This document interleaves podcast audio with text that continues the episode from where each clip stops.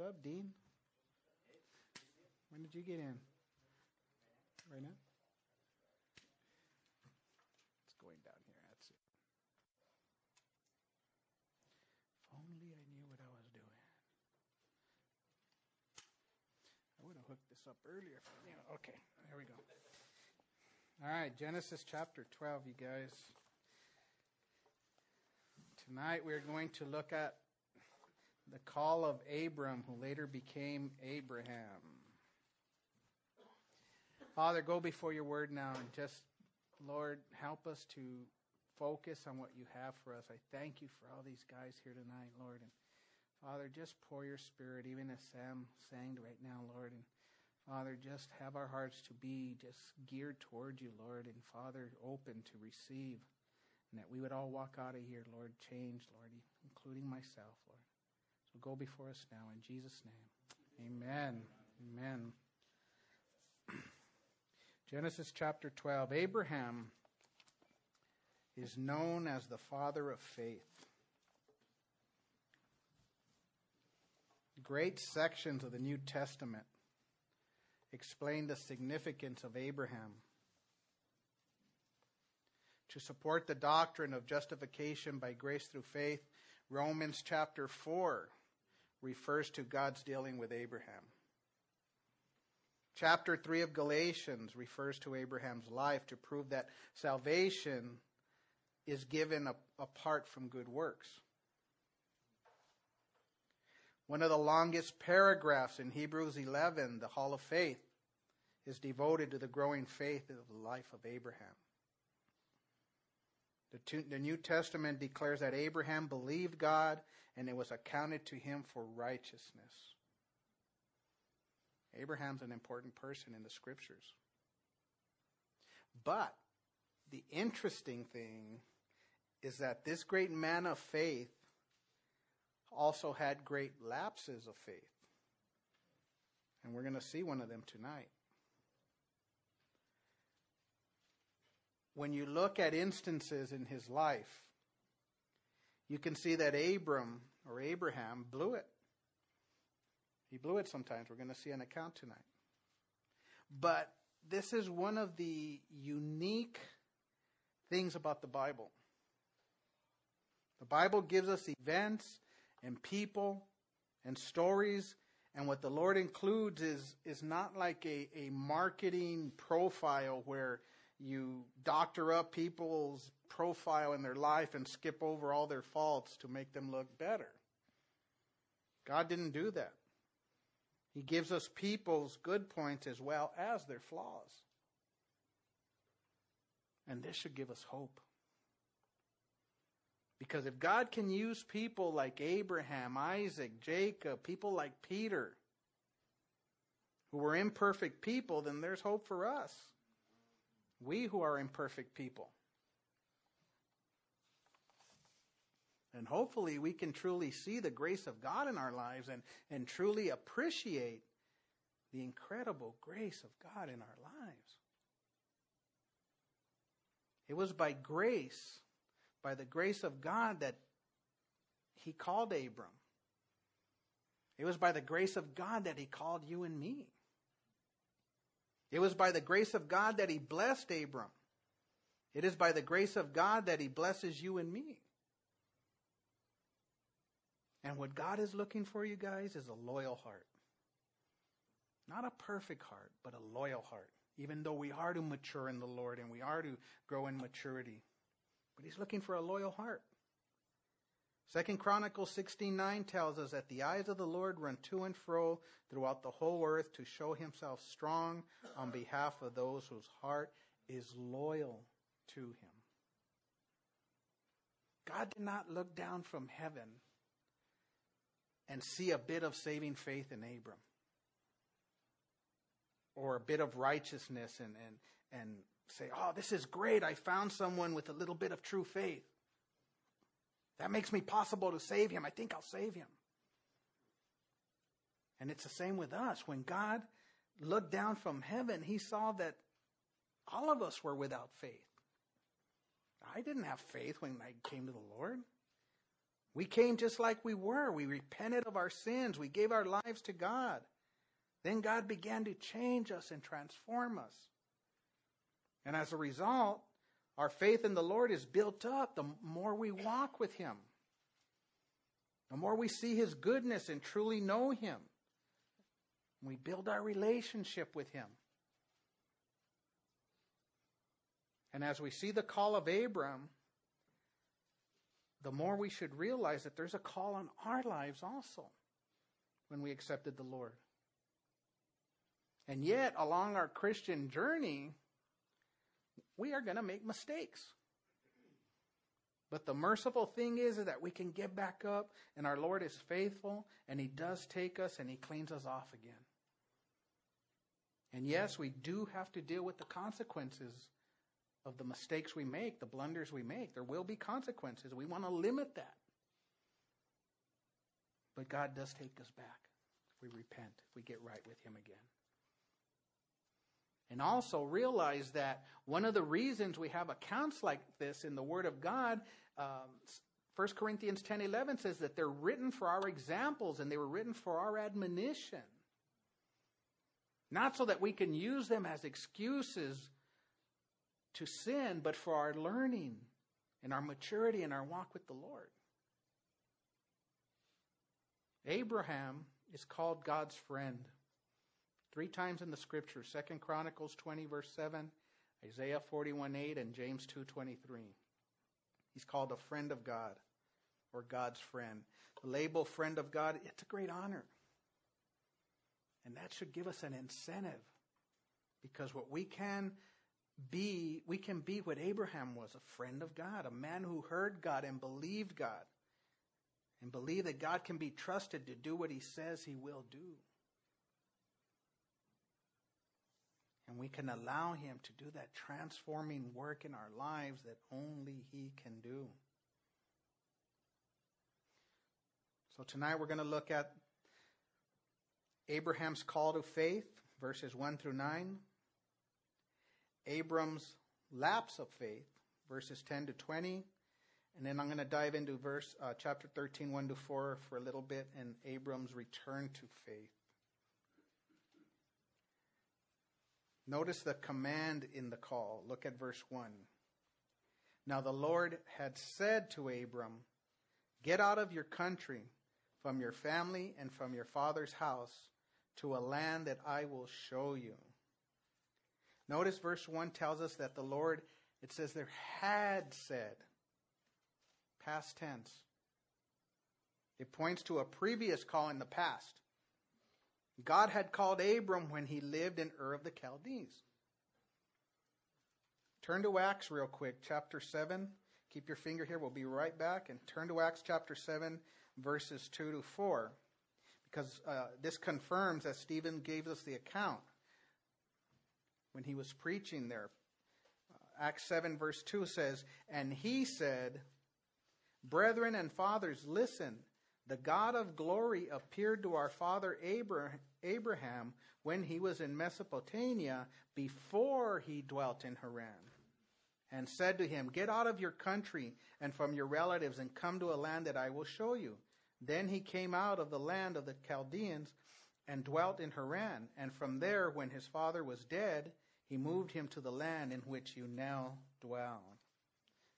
So the call was made to Abram before he left Ur of the Chaldees. He was called out to a life of faith, but he didn't completely obey it at first. It was half hearted obedience. So God calls him while he was in Ur of the Chaldeans, and he travels to Haran with his dad, even though God had said, Get out of your country, from your family, and from your father's house, and walk in this new life of faith. And yet, it seems like Abram didn't do it. He leaves, but it seems like he didn't leave the way God wanted him to. Takes his dad and his nephew Lot with him. But why did God call Abram to get out of his country and away from his relatives? It was because Abram or Abraham came from a family of idolaters.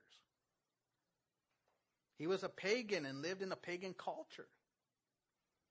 Joshua 24 gives us a background on that.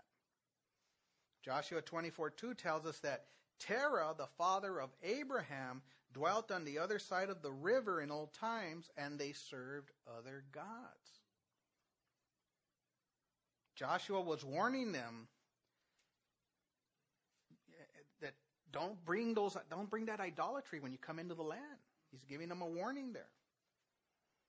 And in verses 14 and 15 of Joshua 24, Joshua gave them a warning about serving other gods. He says, Now therefore fear the Lord, serve him in sincerity and in truth, and put away the gods which your fathers served on the other side of the river and in Egypt. He says, Serve the Lord. He says, And if it seems evil to you to serve the Lord, choose for yourself this day whom you will serve, whether the gods that your fathers served that were on the other side of the river, or the gods of the Amorites in whose land you dwell. But as for me and my house, we will serve the Lord. So we have the background of where Abram came from. He came from a family of idolaters. And his family background, that idolatry wasn't like the Canaanites who practiced idolatry where they sacrificed babies on the altar of Moloch and, and, and brutal stuff like that, but uh, they were non believers in the true God. He grew up in a pagan family, even as many of us grew up in pagan families. I grew up in a family that was an, that wasn't anti-God, but we had our picture of Jesus right next to John F. Kennedy, the Virgin Mary, and the Pope, all right there on the wall in my mom's kitchen. We went through the ritual of Easter. Yeah, we went through the ritual of Easter, uh, I mean, of Lent at Easter. You know, where everybody would stop drinking for, you know, that 40 day thing, I think it was. And, you know, everybody's kind of religious and looking good, you know, to the wife, and she's all happy because he's not drinking for 40 days, you know, and things are good at home. But then Easter Sunday comes, and the family goes up to the park for a picnic, and man, they would make up for it. You know, and everybody would get blitzed out of their mind, and you know, it was just we were pagans. You know, we thought we were being religious. Ate fish on Fridays, you know. we were just religious. We didn't have a real relationship with the true and living God. But here in verse 1 of chapter 12, God calls Abram to leave his background, leave all that you know in terms of security and follow me in a life of faith that I am going to show you. And at first it looks like Abram was very obedient, but if you look at the end of chapter 11, verse 27, into chapter 12, um, it looks it looks like Abraham received the con was immediate, uh, immediately obedient, but and went down to the land. But that passage there at the end of chapter 11 is just an overview of Abraham's life until his dad dies. It's not in chronological order. And many believe that he lived in Haran um, anywhere for about between 15 to 45 years, which was a lot of wasted time. Those were lost years. They were years of procrastination. And when we follow God, it involves a break. A break from the past. Even as 2 Corinthians 5:17 declares that old things are in, in Christ, we are a new creation. Old things have passed away. Behold, all things become new. If there's not a clean break from the past, from the old ways, it will affect our walk. It will affect our spiritual growth.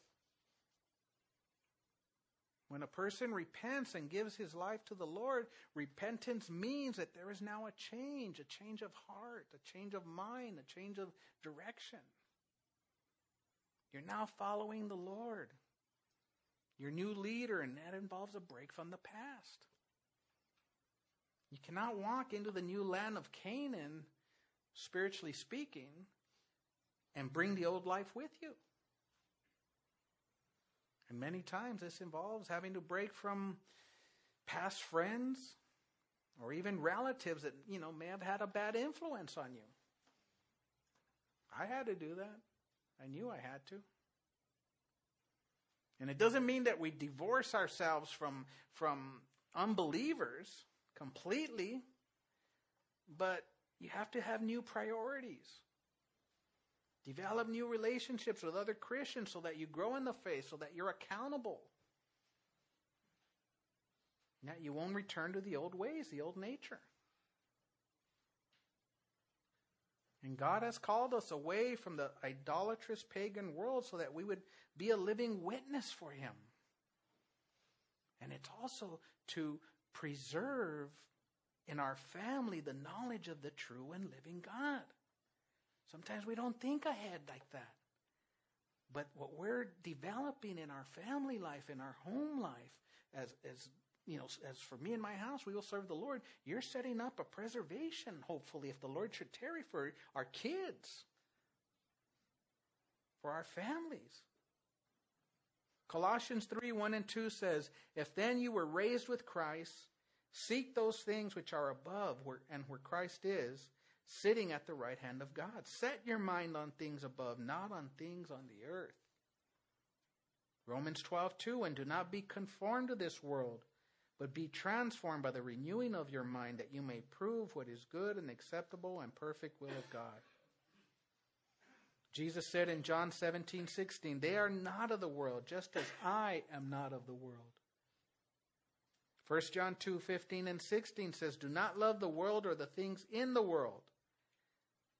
If anyone loves the world, the love of the Father is not in him. For all that is in the world, the lust of the flesh, the lust of the eyes, and the pride of life, is not of the Father, but is of the world. We are to be crucified to the world, Galatians 6:14.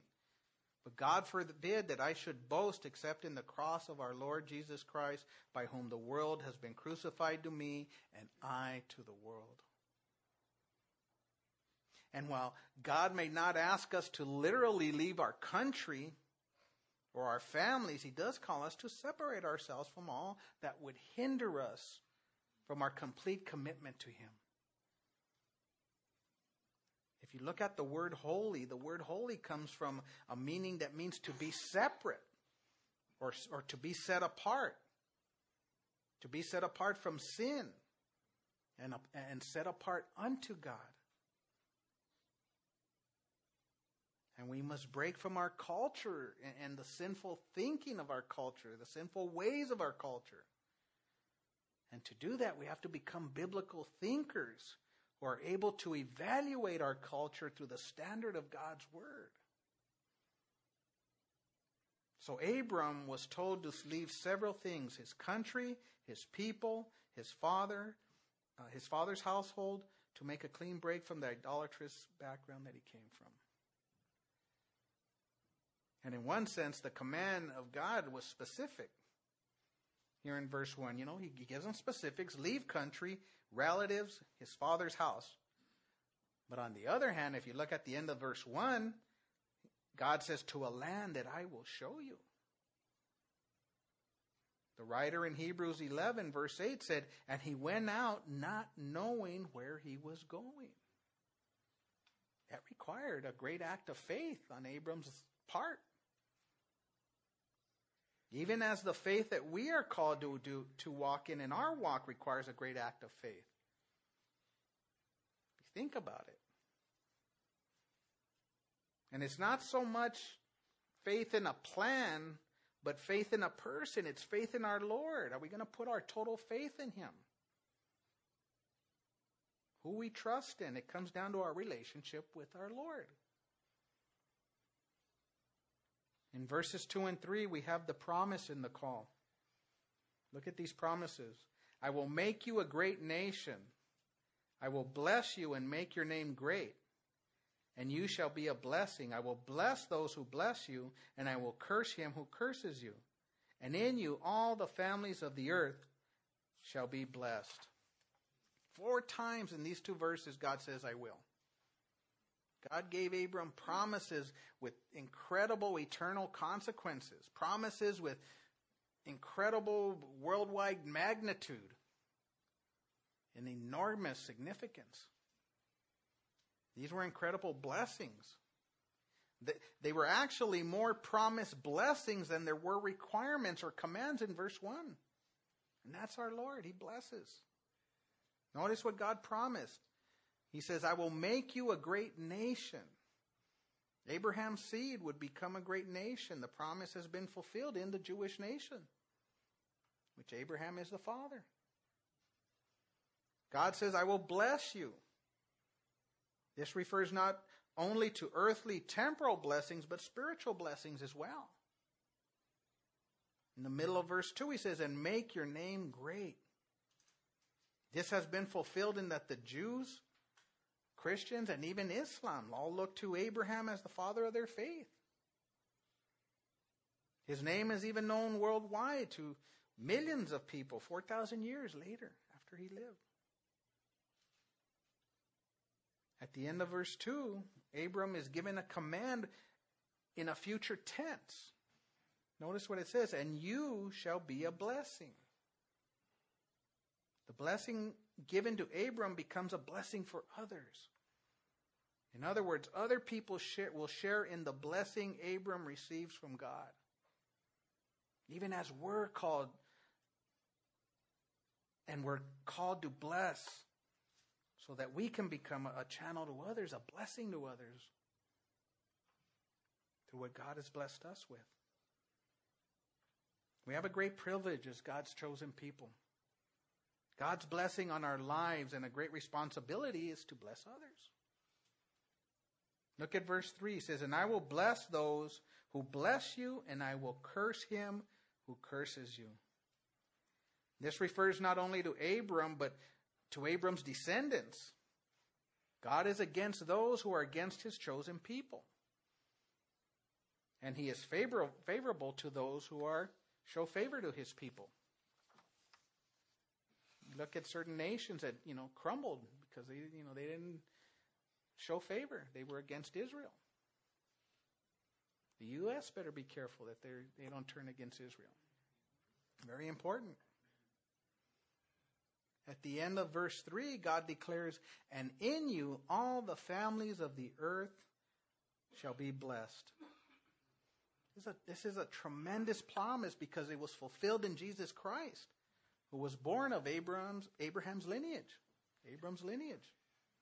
This is one of the greatest promises in the Bible. God's promise of a Savior for all who would give their lives to Him. In Galatians 3 8 says, and the scripture foreseeing that God would justify the, the Gentiles by faith, preached the gospel to Abraham beforehand, saying, In you all the nations shall be blessed. So we have the good news that Jesus Christ would be born to Abraham's descendants and that he would save us from our sins through faith in him. Incredible. And all these promises are basically tied to verse 1. Abraham, Abram's obedience to the commands in verse 1 start a chain reaction in which God would bless him. So what you have what you basically have going on here is in verses 1 to 3 is God saying obey me and on the other hand he's saying I will bless you. And God in, in essence tells us the same thing obey me because I want to bless you. When God calls us and tells us to obey Him, it's not because He wants to be uh, limit our style or, or cramp our style or limit us. He doesn't want doesn't He does want to bless us and He does want us to succeed in our lives. And sometimes the blessing does come through the result of trials, the things we go through. But our Lord initiates, He commands us, and we are to respond, we are to obey, we are to step out in faith. You see this in the New Testament as like in the book of Ephesians, where you see how chapter 1 shows us that all has, that God has done for us. God has blessed us with every spiritual blessing in the heavenly places in Christ. We have redemption through his blood. And then you get to the second half of Ephesians, and then it says, therefore. And that is where we are to respond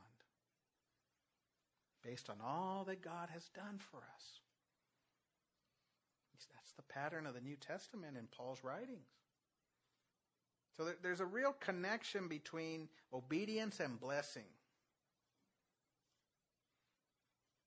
It begins with what God has done for us and our response based on all that God has done for us.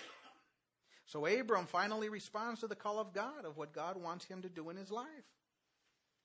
His partial obedience did not take away God's promises. Instead, it meant the promises the promise was put on hold until Abram was ready to do what the Lord had said. Look at verse 4. So Abram departed as the Lord had spoken to him, and Lot went with him. And Abram was 75 years old when he departed from Haran. Then Abram took Sarai his wife, and Lot his brother's son, and all their possessions and th- that they had gathered, and the people whom they had acquired in Haran, and they departed to go to the land of Canaan. So they came to the land of Canaan.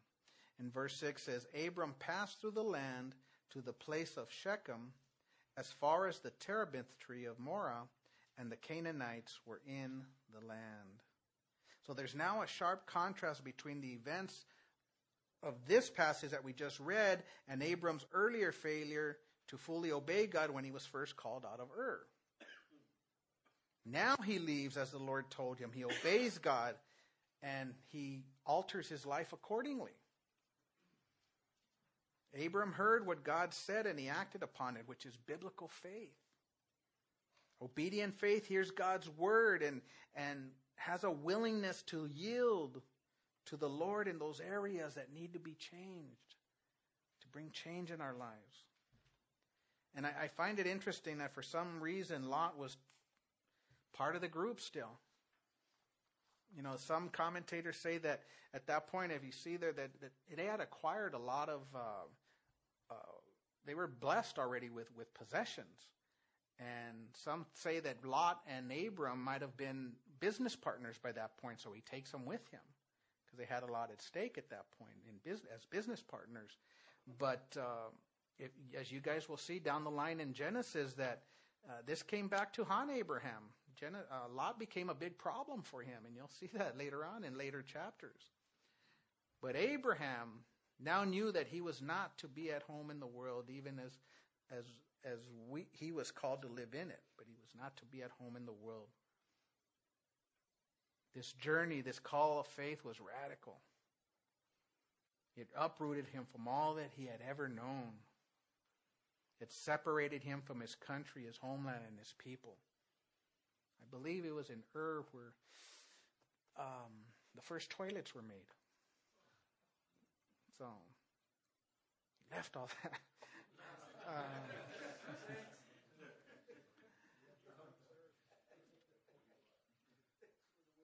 the thrust now is that Abram lived this way even after he entered the land. So he arrives in Canaan, a changed man. Look at verse 7. Then the Lord appeared to Abram and said, To your descendants I will give this land. And there he built an altar to the Lord who had appeared to him. And he moved from there to the mountain east of Bethel and pitched his tent with Bethel on the west and Ai on the east. There he built an altar to the Lord and called on the name of the Lord. So Abram journeyed, still going toward the south. You see, Abraham's priorities are now evident at this point. He's now a new man who built an altar to the Lord. This gives evidence that he was worshiping. He's worshiping God at this point. He now has he now worships the true and living God. He's a citizen of heaven. And he is now a man who pitched his tent, it says there. Pitched his tent. It's giving evidence that his tent was not permanent. In other words, from this time on, he truly saw himself as a pilgrim. Pilgrim on this earth. He fixed his eyes on the heavenly city of God. As Hebrews 11 tells us, his values were changed. He no longer settled down. Instead, he lived in tents as a symbol of the temporary uh, abode in this world. And we also see his commitment and determination now. Verse 9 says that he journeyed going on still toward the south. He didn't just hang out on the outskirts of Canaan, he went deep in there. He went deep into Canaan. He's an example of how we are to be in the world and yet not really of it. In other words, he is an example of what it means to be a pilgrim on this earth. We were once like Abram and Ur before we gave our lives to the Lord. We set, we were settled. We dealt in the world, and then God came in our lives and blast some of us out of our ungodly lifestyles. And now, having been found in Christ, we are to, now to be pilgrims on this earth, just passing through. And this is a good question to ask ourselves at this point. Are we pilgrims for Christ? Or are we more like Abraham, Abram in Haran? Yes, we've been called by God. We have begun the Christian walk, but have we settled down in our Haran? In other words, has the world's influence and values affected us? F.B. Meyer in, speaks of this in a book that he did on the life of Abraham. He said this He said, It is of the utmost importance that the children of God should live this detached life as a testimony to the world. How will people believe us when we walk about our hope if it does not wean us from the excessive devotion to the things around us? If we are quite as eager or careworn, quite as covetous or grasping, quite as dependent on the pleasures and fascinations of this, fat, of this passing world as themselves, may they not begin to question whether our profession be true on the one hand or whether, after all, there be a real city yonder on the other. We must not go on as we are. Professing Christians are too much taken up in business cares, in pleasure seeking, and self indulgence. There is a slight difference between the children of the kingdom and the children of this generation. That's heavy. That's sobering. And maybe you're here tonight and there's something that you know you need to change something you need to cut ties with. And maybe you're having a hard time doing this and you wonder, how do I do this? How do I accomplish this? Maybe you need to do what you need to do is you need to come to the point as Abram did. Get to that point where it turned him into a pilgrim. The author of Hebrews tells us what Abraham did. Hebrews 11:10 says he waited for the city which has foundations, whose builder and maker is God. In other words, Abram, Abraham looked up. He had his eyes on heaven. He was looking toward heaven. It's knowing that Jesus is coming soon and living your life with that urgency. I think we forget about that many times in our journey through this earth. We forget that he's coming really soon. It's putting our sight on the city of God and wanting to be there that hunger. Do we really want the Lord to come? You know, I want to be there. I'm tired of this earth. And I know I need to occupy and we need to continue, but do we have our eyes on heaven? It's having a realization that we are traveling to another home, that this is not really our home. A pilgrim has an outlook, a goal, a destination, and is determined to hang loose on everything else until the getting to that new place is in that better place. This is the way we are to live in this world. And I believe the Lord wants some of us to be more of a pilgrim than ever before. God wants us to let go of some of those things and people of this world that are holding us down. Understand that I'm not talking about being irresponsible, though. Don't, you know, pay your bills, okay? But, you know, but we are not to be anchored to this world. And God is calling you where you are and as you are, and His command is let go. Let go completely and follow me. Gosh, we all need to do that more. Jesus said, For whoever desires to save his life will lose it. But whoever loses his life for my sake will find it. Matthew 16, 25. 1 Peter 2 11 and 12 urges us, Beloved, I beg you as sojourners and pilgrims, abstain from fleshly lusts which war against the soul, having your conduct honorable among the Gentiles, that when they speak evil, they speak against you as evildoers, they may by your good works which they observe glorify God in the day of visitation. Abram was now a man who built an altar. He was a man who pitched his tent. And wherever he abandoned his tent and his altar, he got into trouble. As Abram followed God in obedience and he arrived in the land, he runs into a problem. And it's a test of, of his obedience. Someone was there before him. Verse 6 tells us that the Canaanites were in the land. Sturdy Canaanites. God had told him, uh, To your offspring I will give you this land in verse 7. But how can it be given to Abram if someone else was already there possessing it? And it was not just anybody there, it was those Canaanites. Wicked people that Israel had to fight after crossing the Jordan under the command of Joshua. But how was Abram able to grow strong during this period of God leading him? How come he did not turn back to Haran at this point, figuring that maybe God had made a mistake in sending him to Canaan? The answer is in verse 7. The Lord appeared to Abram. The Lord appeared to Abram there in Canaan. Although the Canaanites were in the land, God was also there too. And he's mightier than the Canaanites. God ruled Canaan, and he was promising Abram and his descendants that he would possess it, not by Abram's strength or by his own manipulation, but by God's great divine power. Even as we too, as we live on this earth, that we are to, to take spiritual possession of it through our proclamation of God's truth. Yeah, we're to touch lightly on this earth, be pilgrims on this earth, but we are also to be possessors in a spiritual sense as we live in this land. What do I mean? We are to proclaim Christ, and as a result, we are to possess the world for Christ. By Abram building altars, it was also, in a sense, a, a figurative way of claiming the land for God. He was making a, a pretty strong statement there. You have these brutal Canaanites, and he's building an altar proclaiming God right in the midst of that. That's a pretty strong statement. He raised an altar as a testimony to God's claim upon the place and on those who would uh, live there after him. The altar remained as a witness to the fact that in this place, a child of God once knelt and prayed. He proclaimed the gospel of grace and claimed that spot for God's glory.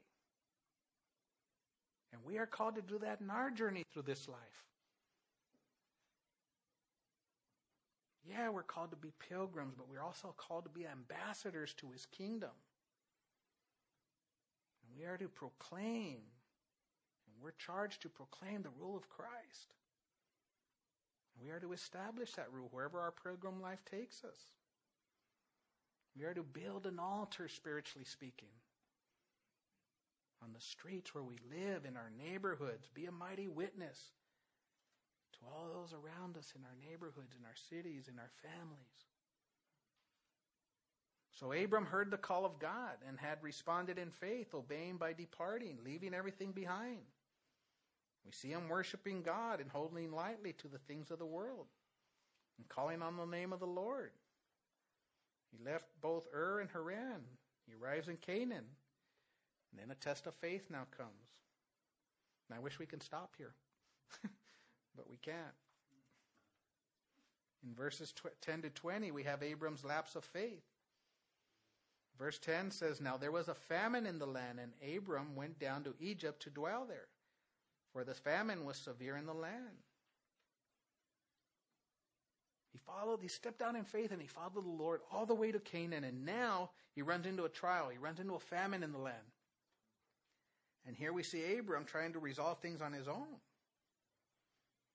He leans to his own understanding. We see him taking matters into his own hand by going down to Egypt.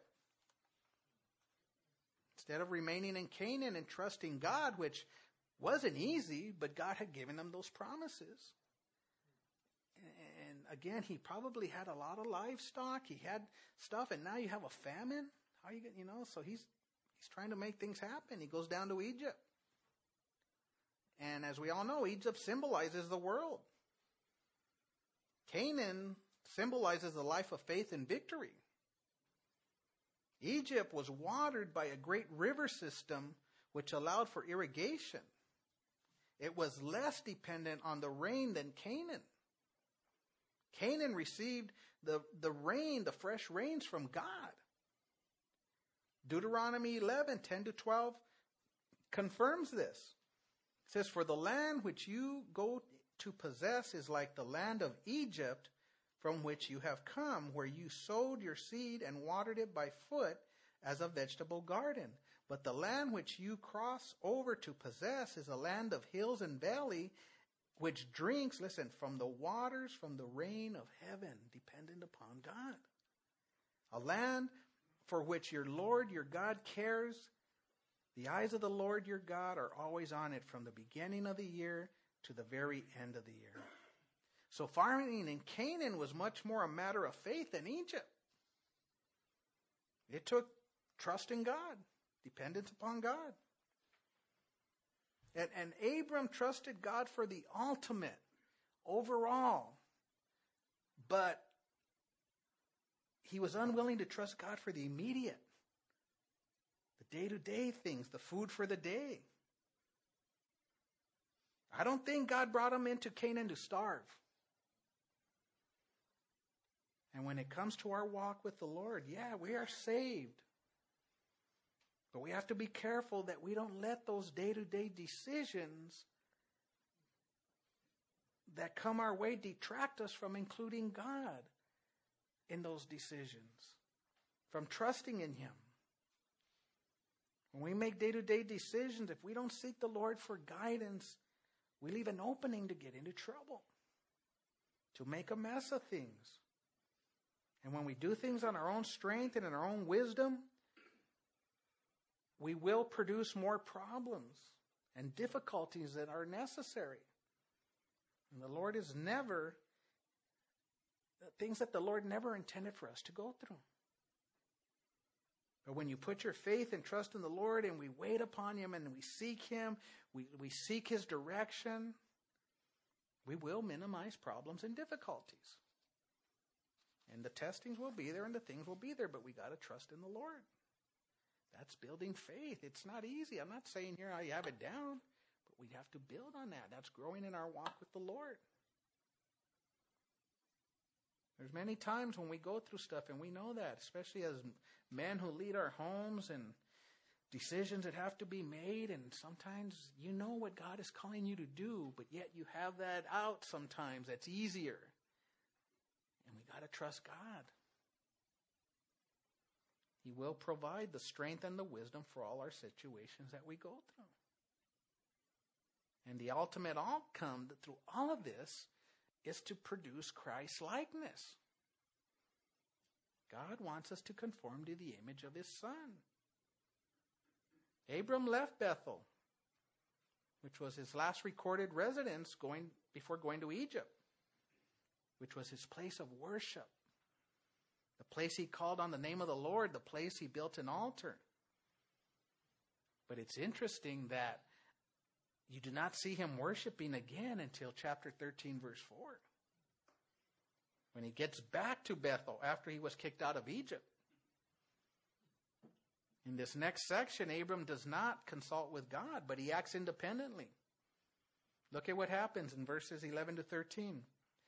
And it came to pass when he was close to entering Egypt that he said to his to Sarai his wife, "Indeed, I know that you are a woman of beautiful countenance." Gave her a compliment. That's good. Therefore, it will happen when the Egyptians see you that they will say, "This is his wife," and they will kill me, but they will let you live. Please say that you are my sister, that it may be well with me for your sake, and that I may live because of you. So it seems that Abram made his decision to go to Egypt without realizing the consequences. But just outside of Egypt, he begins to realize the dangers that lie ahead. And he tells his wife, who was a very beautiful woman, Abram was about 75 years old when he left Haran for Canaan. Verse 4 confirmed this. And Genesis 17 17 t- says that Sarai was 10 years younger than Abram. So she was about 65 at this point. And in that day and age, that was basically the, it was the middle, you know, the middle age. You were in middle age there. And some commentators say that her beauty was so striking that she even looked younger than she was. So there was good reason to fear what might happen as a foreigner would, you know, foreigner uh, whose wife was so attractive coming into this land. The husband would be easy to get rid of in this kind of circumstance. so, Abram, as a result of this, you know, he asked her to go along with his own solution to this problem for his safety. He suggests that Sarai pose as his sister so that he, she, that he would not be killed. Now, some believe that Abram asked his wife to pose as his eligible sister so that when the men of the land asked for her hand, he could stall for enough time till the famine was over and then he can get out of there and go back. Pretty slick here if, if you really, if that's what Abram was doing, you know? Uh, he knew the laws of the land in, in, regards to foreigners. And he had a plan uh, to get around the system. But he didn't seek or include the Lord in this plan, and he digs a deeper ditch. Maybe he, he thought that one of the local Egyptians would come to ask for his sister in her sister's hand in marriage, and he would agree. But he would insist on a long engagement so he could have enough time for the famine to end. And during that time, Sarai would still be with him in their tent, in their home, and they could secretly continue their marriage. And it seemed like a plan like this would work out, but the plan was wrong for a few reasons. First and most important, it ignored the presence and the power of God in Abram's life. God had promised Abram an outcome in his life, but he was thinking God could not provide the means here. God promised a land, he promised a seed, he promised a blessing. But Abram leaned to his own understanding, his own devices to obtain them. And second, Abram's plan was also wrong because it put his wife's purity in jeopardy. And as a result, jeopardized could have jeopardized the promise of God to make Abram a great nation. Because from Abram the Messiah would come. Now Abram was running the risk of another man taking his wife, and how could she be the mother of Abram's seed? Also, Abram was clinging to his wife's petticoat for protection instead of the promises of God. So his plan was wrong because what he feared was, was it was hypothetical. It was all future. You guys, you know, our imagination sometimes can get out of whack, you know, and we could think things that are going to happen or can possibly happen. And a lot of times they don't happen, but we think they're going to happen. He had not even entered Egypt. And what he feared was in terms of the future. And he was not wrong in thinking of the possibility that someone would consider his wife as a beautiful desire, you know, to desire her. It was not even wrong for him to think that someone might even want to kill him to take her. But Abram was wrong to assume that this would happen and that the only way to prevent it was to lie. And nowhere are the promise and protection of God brought into the mix here. So you have sinful deception taking place before any real danger is even experienced. Notice how Abram's life uh, plan, uh, his plan backfired on him. Look at verses 14 and 15. So it was when Abram came into Egypt that the Egyptians saw the woman that she was beautiful. The princes of Pharaoh also saw her and commanded her to Pharaoh. And the woman was taken to Pharaoh's house. So at this point, you might say, you see, Abraham's fears were not hip, uh, hip, uh, hip, hypothetical. It happened just as Abram had planned. Not really. Not really. Look closer. Abram was not the victim of what he feared, he was actually the cause of what happened.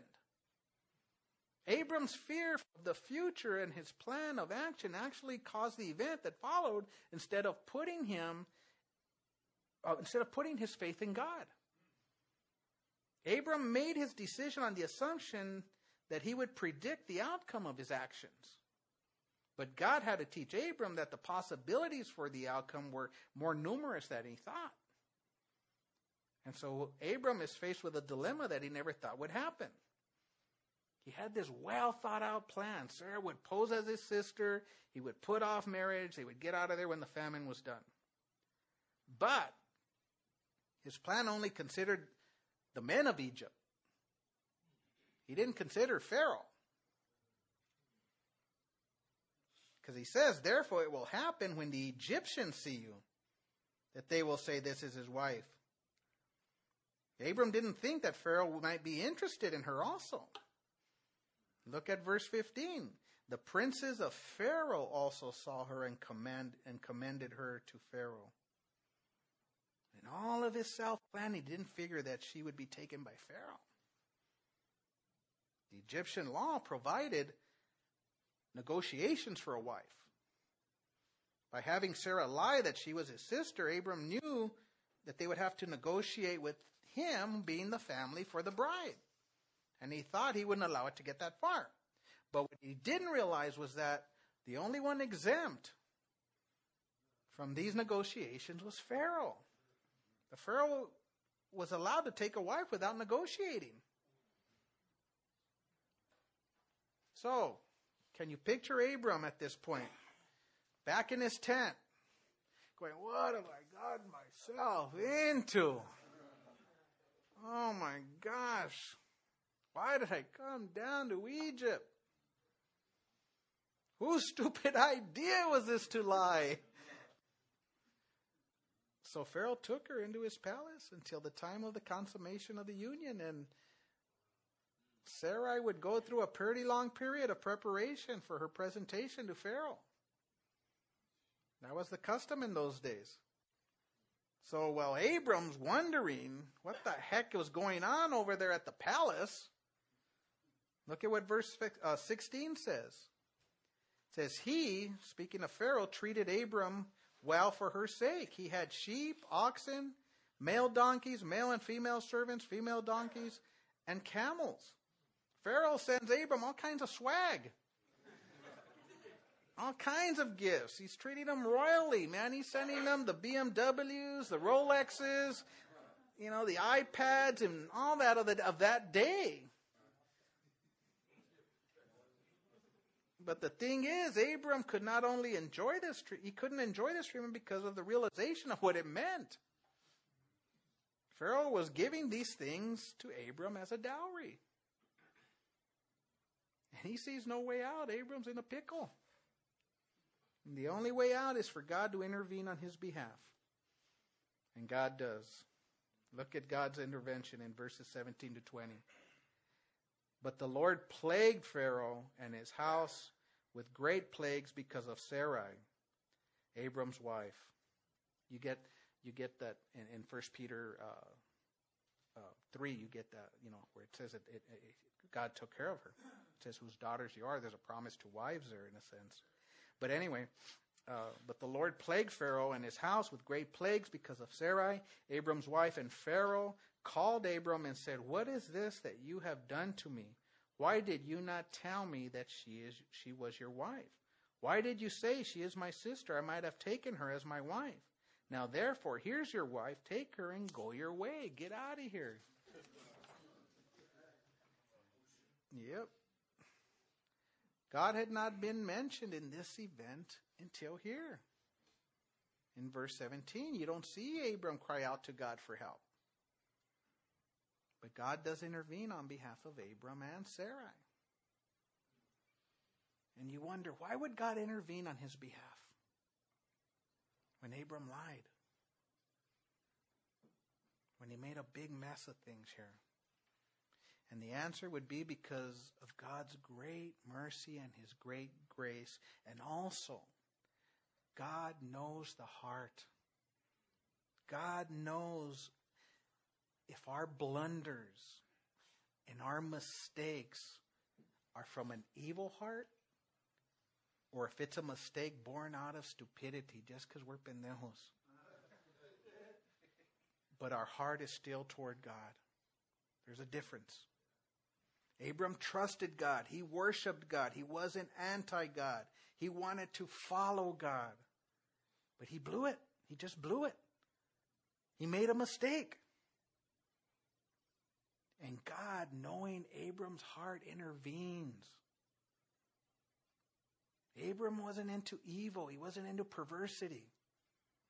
He wasn't playing games with God. He knew God and God knew him. In the same way, God knows our hearts, you guys. And He knows if our hearts are really sold out toward Him or if our hearts are really bent toward evil. Is our heart sold out toward God? Can we can God look down and say, This is mine, I know him. I have a relationship with him. We walk together. Or are we just playing games? Are we playing church? And the incredible, awesome, wonderful thing about our God is that He does what He can to bring us and those back to, to our senses.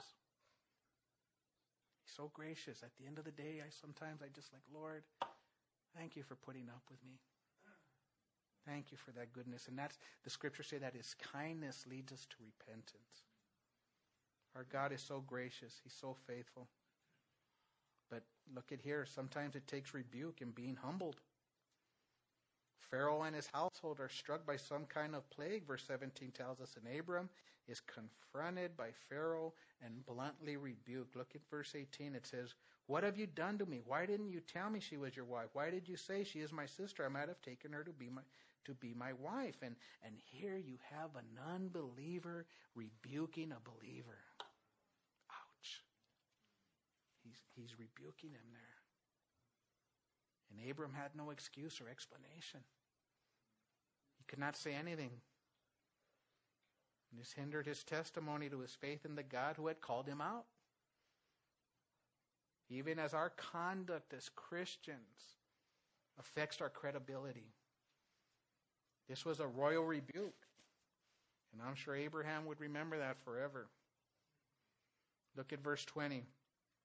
So Pharaoh commanded his men concerning him, and they sent him away with his wife and all that he had. Pharaoh kicks Abram out of Egypt. Here's your wife, take her and go. And Abraham departed for Canaan for Bethel.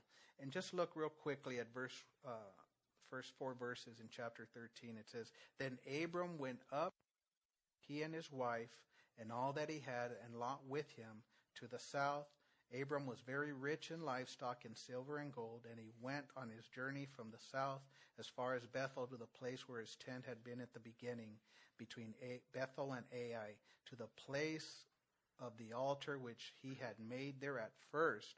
And there Abram called on the name of the Lord. How different was reality from Abram's reasoning without faith? God does intervene, and you see Sarai's, Sarai's purity protected and Abraham's life preserved.